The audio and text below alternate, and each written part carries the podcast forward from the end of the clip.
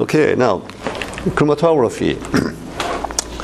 Miller, Miller, after a week's, you know, circulation and sparking, observed color change. See, and that he wanted to show that amino acids were produced. So he he got rid of most of the byproducts, as acidic products, basic products, and hopefully he has Zwitter ions, the ampholytes. See, amino acids being ampholyte. Okay, you have a fairly highly concentrated amino acids in your, in your sample. Okay, now how do you separate? the principle is called chromatography. It has about 100 year history. Okay. It was first developed by uh, Russian uh, chemist Svet. At that time, he was professor in one of the Poland's universities. Poland at the time had been occupied by Russia, so he came from Russia to teach at Svet. And one day he was working with, say, uh, extract, extract from plants like leaves, whether it's a carrot, something like that. Extract, uh, it's kind of a grayish material, see? And he showed that the components of the, that extract can be separated into several bands. The material that he used at the time was like a you know, chalk, piece of chalk. It's calcium carbonate. Calcium carbonate. See? The CO2 part of the calcium carbonate came from ancient atmosphere. See? And becomes part of a shell, for example, or coral. Okay, so you have a rock, piece of rock, calcium carbonate. Hmm. Now, the principle is called partition. So you have to think about partition equilibrium first. Hmm. Suppose that you have one some material, some organic compound, and you want to a mixture, let's say of let's say two organic compounds, and I'd like to do that using a funnel. See, this is before the invention of you know high-tech instruments. See, so separatory funnel. In this case, you have uh, some organic solvent and water mixture. Okay. And let's consider just one component. Let's say carotene, for example, one component and this this protein uh, not substance having some polar nature and some unpolar nature at the same time, they can go to both phases. See? Okay. Now suppose that you add throw in some say, carotene to a mixture of let's say water and carbon tetrachloride. So then you shake it up. Shake it up and then the two, two solvents, water and carbon tetrachloride, will, will get mixed up all together. And if you wait a while, the separatory funnel, you'll get f- separation, phase separation. Uh, depending on the, the, the organic uh, solvent, you can have water at the bottom or on top. So it varies. Okay.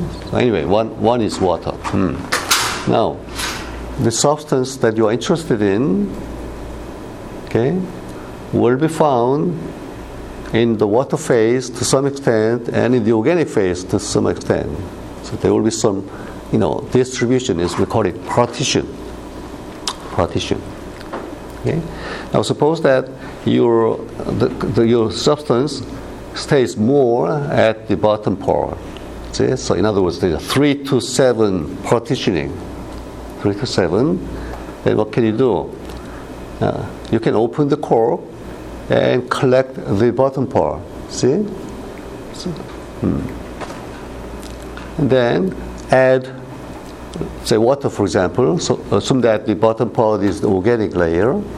Okay, take that and throw in more water and do the next second step. See, mix it up, get let it separate, Okay, so if you have two components, and if one number one component tends to go more into the bottom part, and the number two component tends to go more to the upper part. then see, if you repeat this many, many times, you know, one will get concentrated the bottom part, the other will get concentrated in the upper part. See? But this is a very laborious experiment. See? Hmm. And you can break the break the funnel, get, get very messy. okay. One day, Sven was trying to do something with this extract and realized that ah, there's a simple method. Hmm. You can load a little bit of that extract on top of this chalk. Okay, it stays there. Some will go in, but then soon, right after that, he threw in, added some organic solvent like a petroleum ether. See, ether. Ether sounds very polar, and not so That's the polar. Hmm. It's less polar than water. Okay. Polar. Now this chalk part, calcium carbonate, we just call it polar or non-polar. Calcium carbonate. You can think of it as calcium 2 plus ion, and see, CO3 minus 2 ion. So it's, it's an ionic compound. It's very polar. How do you know that? It gets wet, see? Gets, gets wet readily. Hmm. Okay. Okay, now, so what will happen? This chalk part stays there, see, it doesn't move. So we call this stationary state, see, stationary phase. Remember in this, you know, funnel experiment, there was nothing stationary. See, we have two phases, liquid, two liquid phases, but in this case we have a stationary state stationary phase, and ether in this case is called a mobile phase. So one of the two phases all of a sudden became stationary. See, it's a whole lot easier, easier to handle. Hmm. Hmm. So let's see what happened. As the ether moves down, by what? By what force? Gravity. See, gravity. Oh. Who will get who will move faster than the other one. See? The one who likes ether or the one who does not like ether that much. If you like the chalk better, see? If, so it's a choice. A compound like chlorophyll or carotene have a choice. Do you like ether better or do you like the chalk better? so if you like ether better, we'll move down with the ether, see? If you like chalk better, we'll stay with the chalk there. So after a while, he noticed this nice separation. So initially, it was not that beautifully colored, but after this, see, see, chlorophyll, carotene, whatever. See, nice bands. Hmm.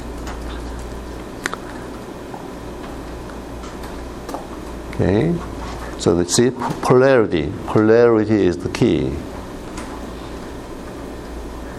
Hmm. Now, this is the first chromatography. It's called chromator, meaning color. See, you observe the, cha- the separation by looking at the color. But it's the separation itself, the principle of separation. Is it color? Does it have to do with the color? Not always. No, I don't think so. See? The principle is polarity. See? Polarity. Okay. So anyway, it's called chromatography. Hmm. Chromium. See? Chromium. Okay, now in this case, stationary state phase is polar or non-polar? Polar. Mobile phase, non-polar, or less polar. See? Okay. And since this came first, it's called normal phase normal phase chromatography. The stationary state being polar. This is normal phase. Now think of something like that. If you did separation using paper, piece of paper, would it, is it normal or, or not? Normal. Water is polar. See how do you know that? Water gets wet. See. Uh. Water is made, I mean, paper is made of what? Cellulose. Cellulose is made of you know, glucose. Glucose has many, many OH groups in it, right? Okay, so after that came reversed phase, reversed phase chromatography. So what, what did you guess? In the new type of chromatography, the stationary phase becomes what? Non-polar. nonpolar. Okay, then the mobile phase becomes Polar. polar.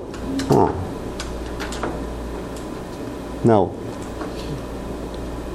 what kind of phase would you like to use if you have a choice? You want to use the water-like solvent to elute, or would you like to use organic, like benzene, ether, chloroform? If you do a lot of these, a lot of these, what becomes the problem? Disposal. Disposal of the you know solvent. See, so it is easier to dispose. It's water or ether. water. See. So the reverse phase chromatography became much much more popular. Hmm. Very useful. Okay. Yes. since normal phase and stationary phase both have polar, does it mean they're the same or? They're the same. They they have polar part, but the question is which is polar, the stationary sta- uh, phase or the mobile phase? Stationary. They have polar. My question was, what's the difference between normal phase and stationary phase? So difference of the stationary phase being polar or non-polar, which is the same as saying the you know the mobile phase being polar or non-polar. So the, it's reversed. So in the normal phase, the stationary sta- phase is polar, see, calcium carbonate, and the mobile phase is non-polar. Okay, so can you think of some other you know, polar material that you can use as a stationary state phase in normal phase chromatography. So this chalk, calcium carbonate, this paper, and there are other, other common ones. Can you can use silica, silica, like sand. Silica is polar or non-polar. Does silica sand, the sand get wet or not? Yeah, it gets wet, it's polar. Okay, alumina, say alumina. So, like 50 years ago, most people used normal phase because they had no choice. And at the time, they didn't even call it normal phase because they didn't have reverse phase yet. okay? Any question? Okay, so let's, let's go on a little bit. So it becomes uh, clearer, hopefully. Okay, so show, let me show you an example of a reversed phase chromatography. Now in this case, the stationary st- phase has to be non-polar, and is it easy to get some stuff that's non-polar? The, the only thing I can think of is a grease, samgyeopsal, but how can how can you use that, you know, in, in, in chromatography? So you have to you have to fill a, a let's say tube with the non-polar material, but if it's you know 100% covered like you know grease, won't flow. See, so so you have to have the tiny particles, very tiny particles micrometer sized particles with very non-polar material covering that. See. Okay, you need a large surface area so for interaction. Okay. Hmm. Now, when you go to this mountain, what, what do you see? This mountain, this hill, the hill is covered with you know trees. You see from uh, the distance, you see lots of trees tightly packing the surface. Okay? So they developed, you know, scientists developed material, par- tiny particles, very tiny particles, with this C18H37. Does it look polar or non-polar? Non-polar. Very non-polar. See, 18 this is called octadecyl. Oct 8 and deci 10, so 18. they did, made octadecyl uh, functional group. It's a functional group.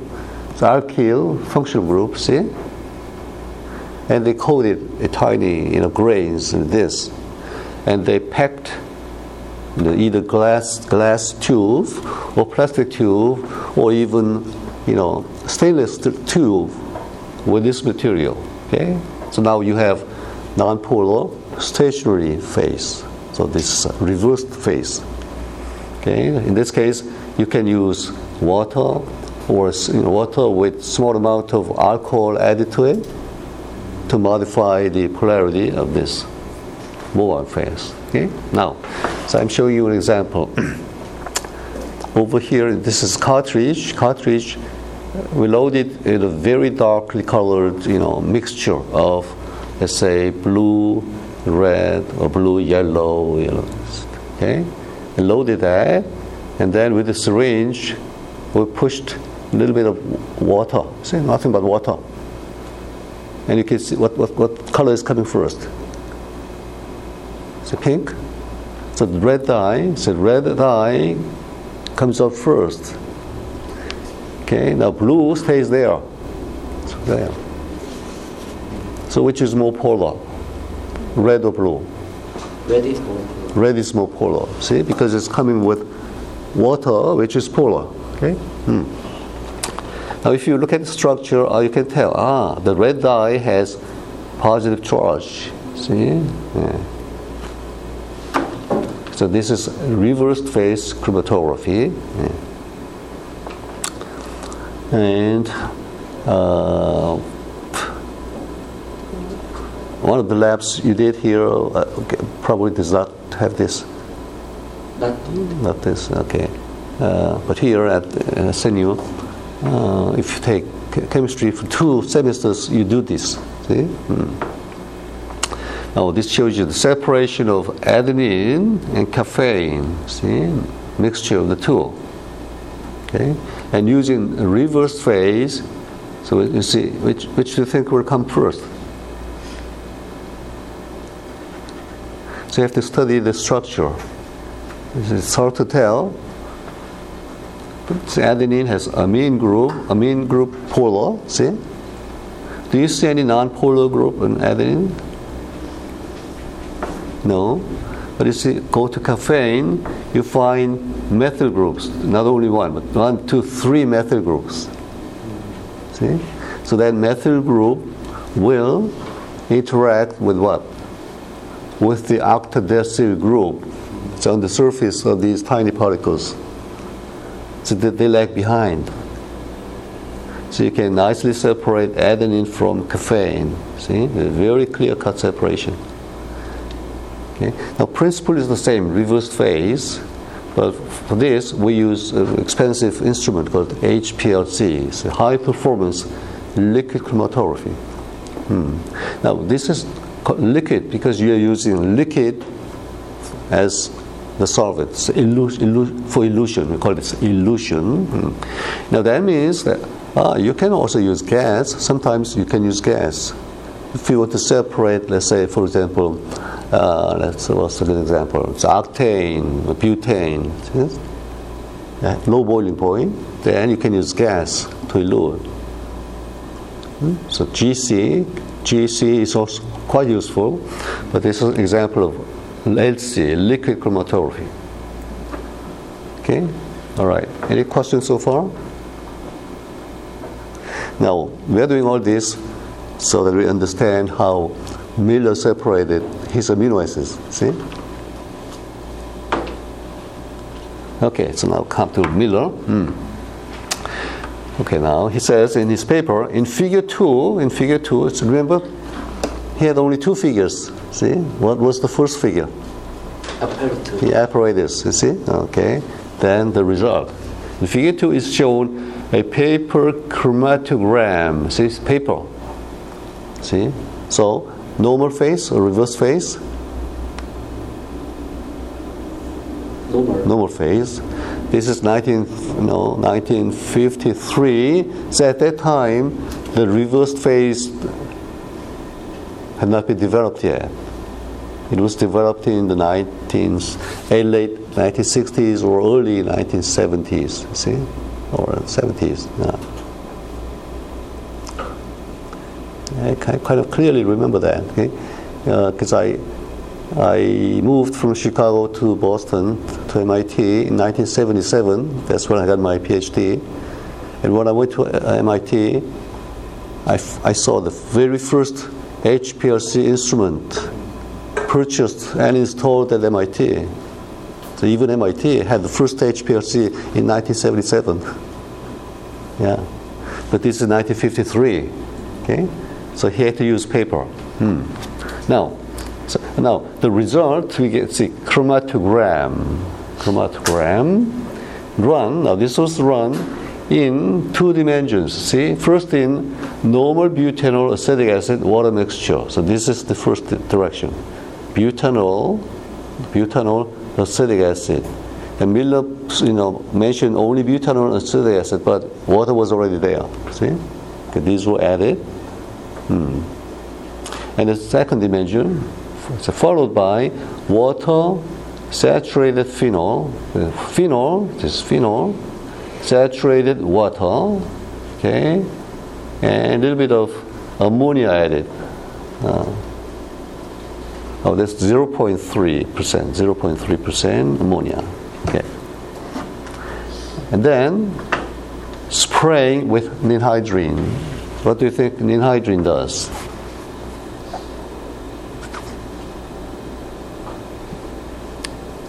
Okay, suppose that he did separation, he, he got aspartic acid there, glycine there, alanine there. You think the, these are visible? Are they colored? They are not colored. Ah. So he needed an, an agent, see? And ninhydrin is known to make amino acid colored, it turns pink. pink. I remember doing some experiment with this, and you know, without if you don't wear gloves, your fingers will turn pink. okay. All right. Now let's go to the two dimensions. All right. Okay. Now butanol. Why why did he add butanol? This is a, re- a normal phase, right? So the eluent, the eluent has to be somewhat polar or non-polar. Non-polar. Non-polar, okay. So he added butanol because butanol has a non-polar group. It's a butyl group. How many carbons? Four. Four. Okay, butyl group. Hmm. Now this, but has to be miscible with water. So you need, you don't want to use butane because it's a gas, right? So you want to use butanol because it mixes water. So it's, it's mostly water. Hmm. Now, acetic acid was added, added to make the pH low. See. Hmm. Now go to the second dimension. It's phenol.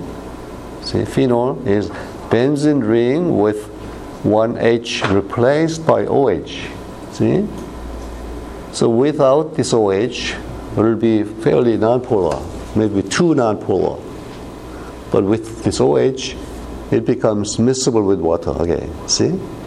Just the same, it's butanol. Okay?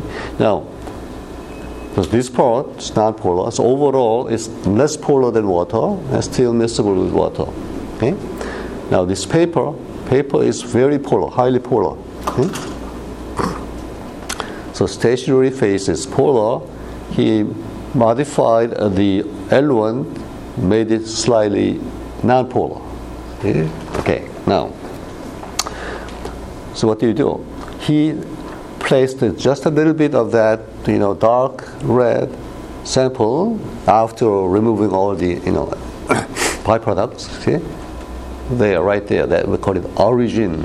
Just origin. Hmm. And first, he did this one-dimensional separation. See, from top to bottom, that. And guess what? After, if you sprayed the result with ninhydrin, what, what would you get? You will get a spot there, see? And this glycine you will see over here. Salanine over here. and few other byproducts. See? Hmm. Okay.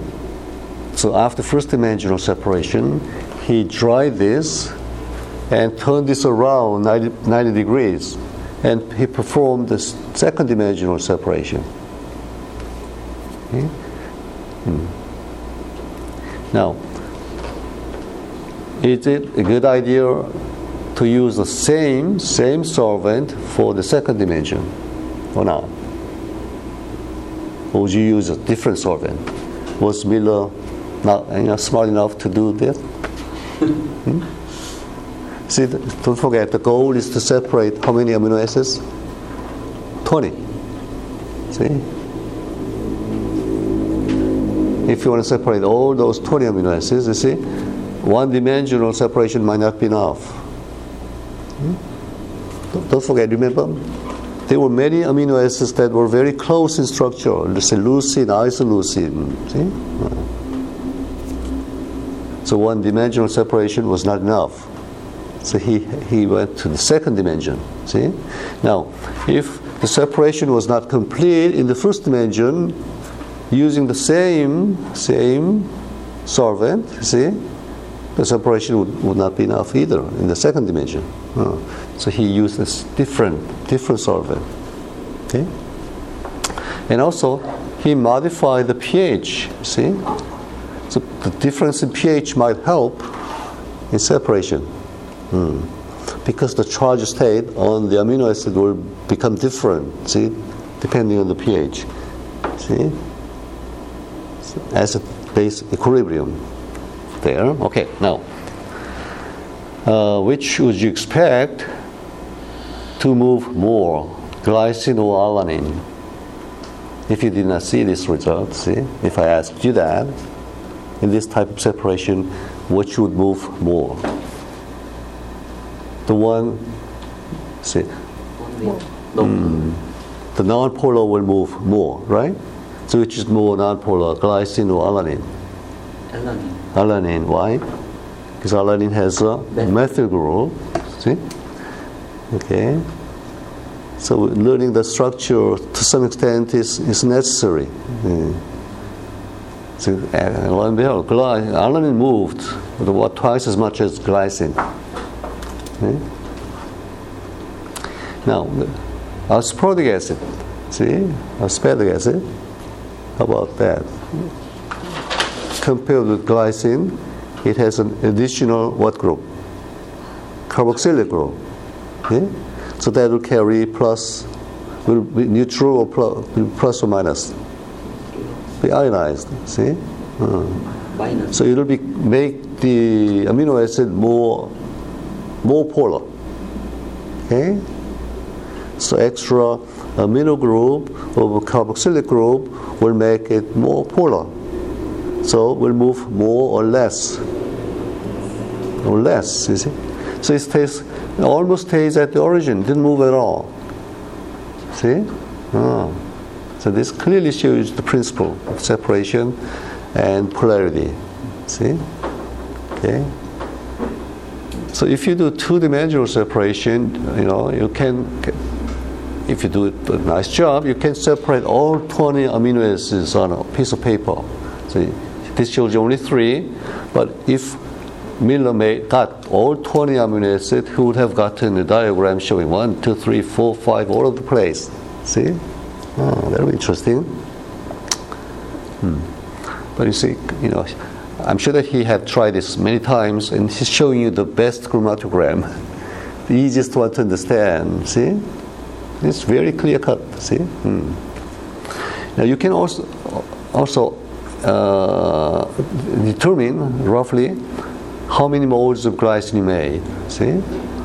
If you do the similar experiment we, using an old amount of glycine and spray, you can compare the intensity of the spot.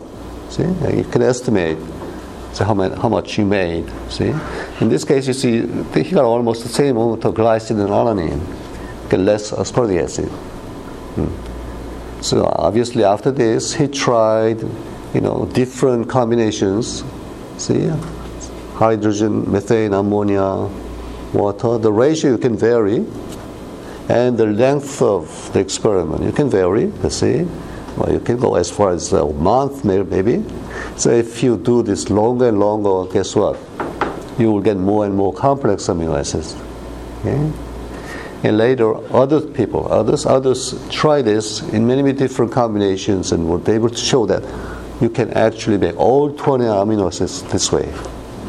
Wow, that's nice. So that's the importance of this experiment.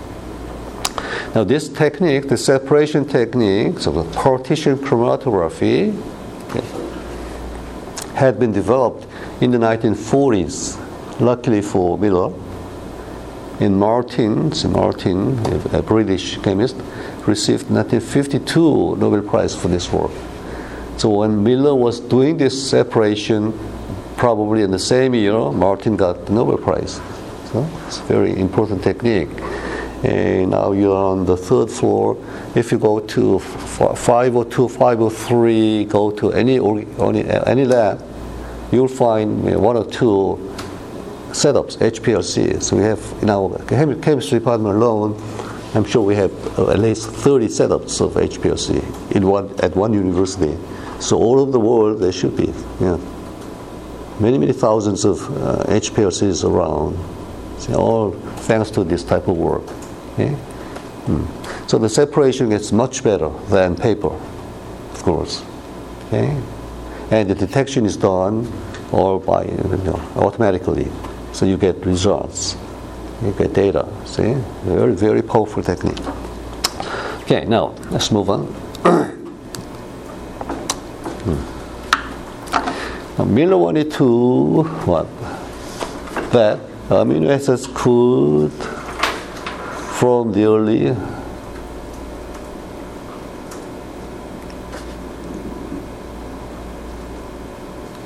amino acids he did separate good separate? So what rhymes with separate? Miller wanted to show separate. Separate? Demonstrate. Demonstrate. That amino acids could from the early what early atmosphere. See, so could appear appear in the early atmosphere. it is separate using the principle of what's the principle? It's partition. It's a partition. Hmm. Thus, he established chemical, rhyming with partition, chemical evolution. Okay? Hmm. The principle had been used by Hmm. See? St- rhymes with stuff. Scientist. Second hmm? Oh, no, no. Stuff. but see? The genetic stuff, meaning what? DNA. DNA. See right here. Chargaff. Chargaff. Stuff. Uh. So let's spend about 10 minutes discussing Chargaff's work. This is another imp- very important work. Okay. he published a series of papers around ni- 1949 and the 1951 52. Okay, this is a typical paper. Uh, professor at Columbia. He, he moved from Eastern Europe the title Composition of the desoxyribonucleic acid of salmon sperm. At the time, they, they called it desoxy, now we call it deoxy, right? DNA, deoxy. So he was investigating the base composition, ATGC ratio, or the amount. Okay? He used salmon sperm, salmon sperm, because he wanted something that is high in DNA concentration, you see. In sperm, it's mostly DNA, see. So the separation becomes easier. Now, this is what it, what it says in this paper. Let's read it through. The development of precise micro methods, micro methods, because he's dealing with very small amount of DNA. Nowadays, see here a lot of DNA announcement about DNA, DNA from whom, guess who, you see. DNA was used to identify the person dead, dead body, see? Hmm. For the separation and quantitative, not qualitative, but quantitative estimation of the purines and pyrimidines has made possible the investigation of a large number of different nucleic acid preparations. See, some from the salmon sperm, some from let's say chicken, some from human body, some bacteria. Okay. Hmm. Now, the paper sheets, 16 centimeter wide and 46 centimeter long. Okay, carrying five lanes. Here's now five lanes. Why five? four lanes for ATGC separately, and then one middle lane for the sample. Okay, hmm. with three centimeter wide, were left for 20 minutes in the ammonia atmosphere in order to neutralize the acid. Hmm? Hmm. Now, the solvent used for the chromatograph separation consisted of a mixture of six volumes of butanol. Ha, this butanol.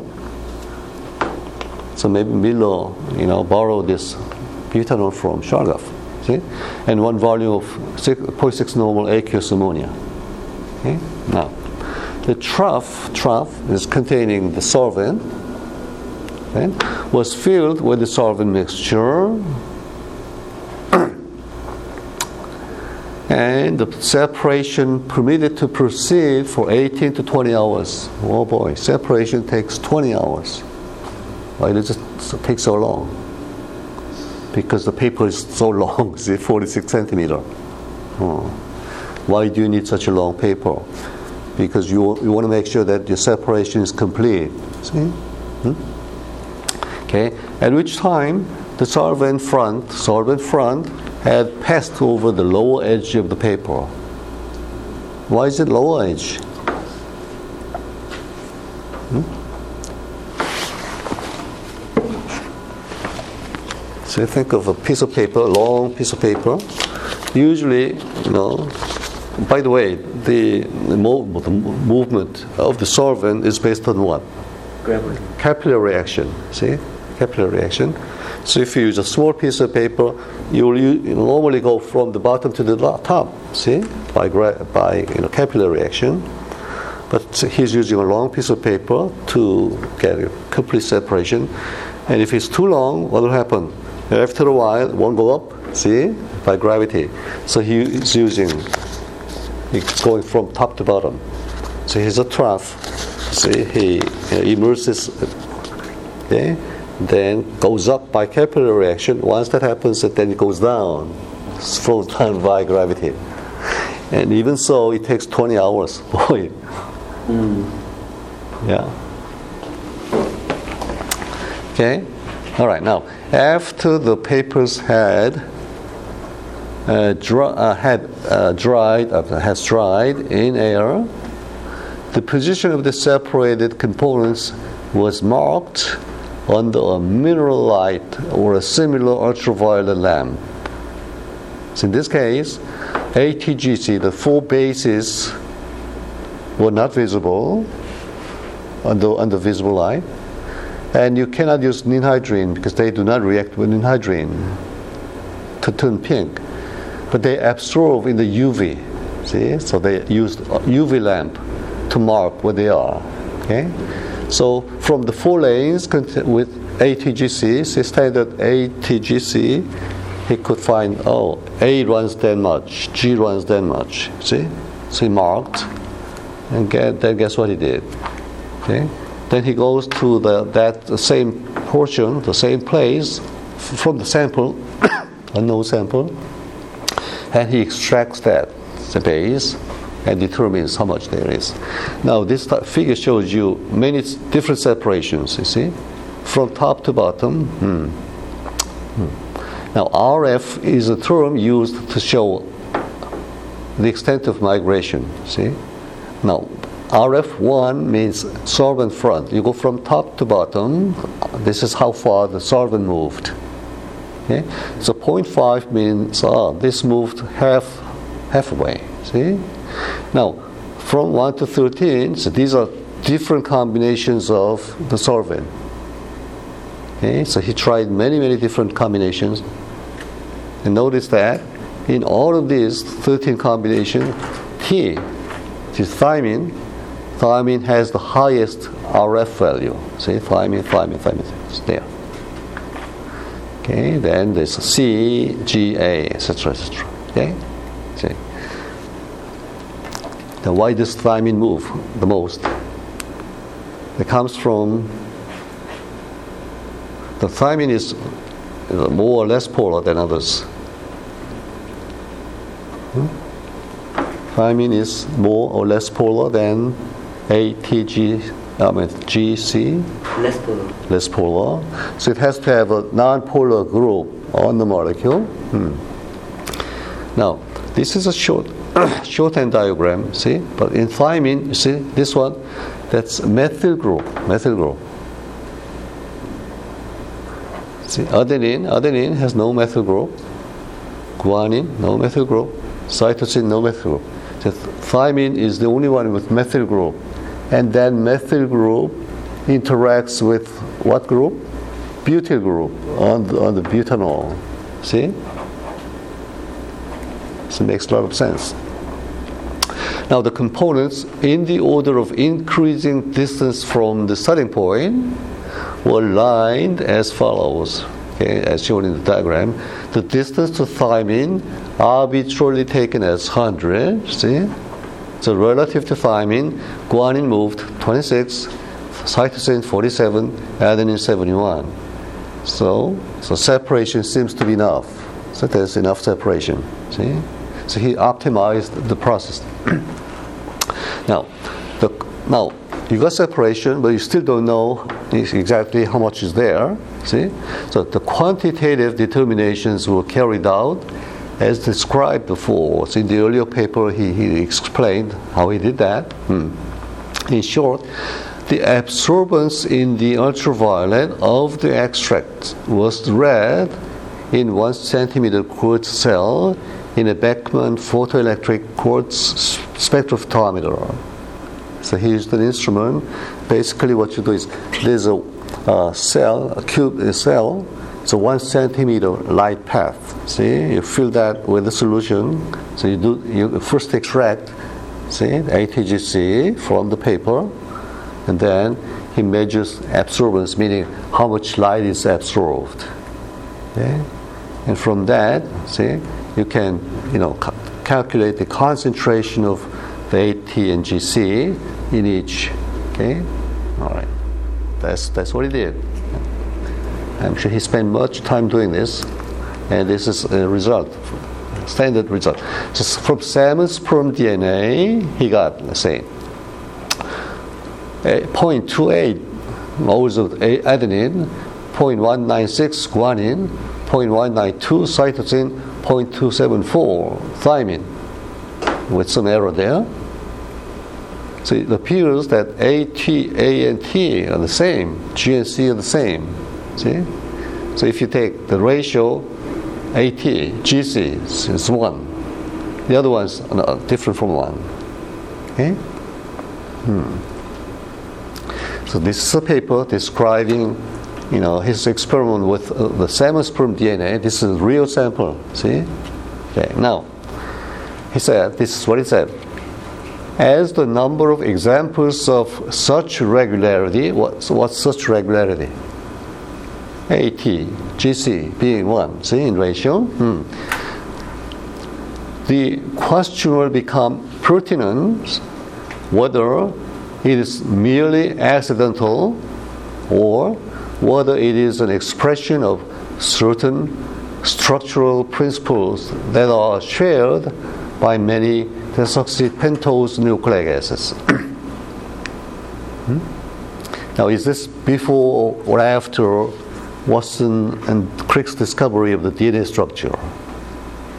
Before. Yes, it has to be before. See, so he doesn't know the significance of this work.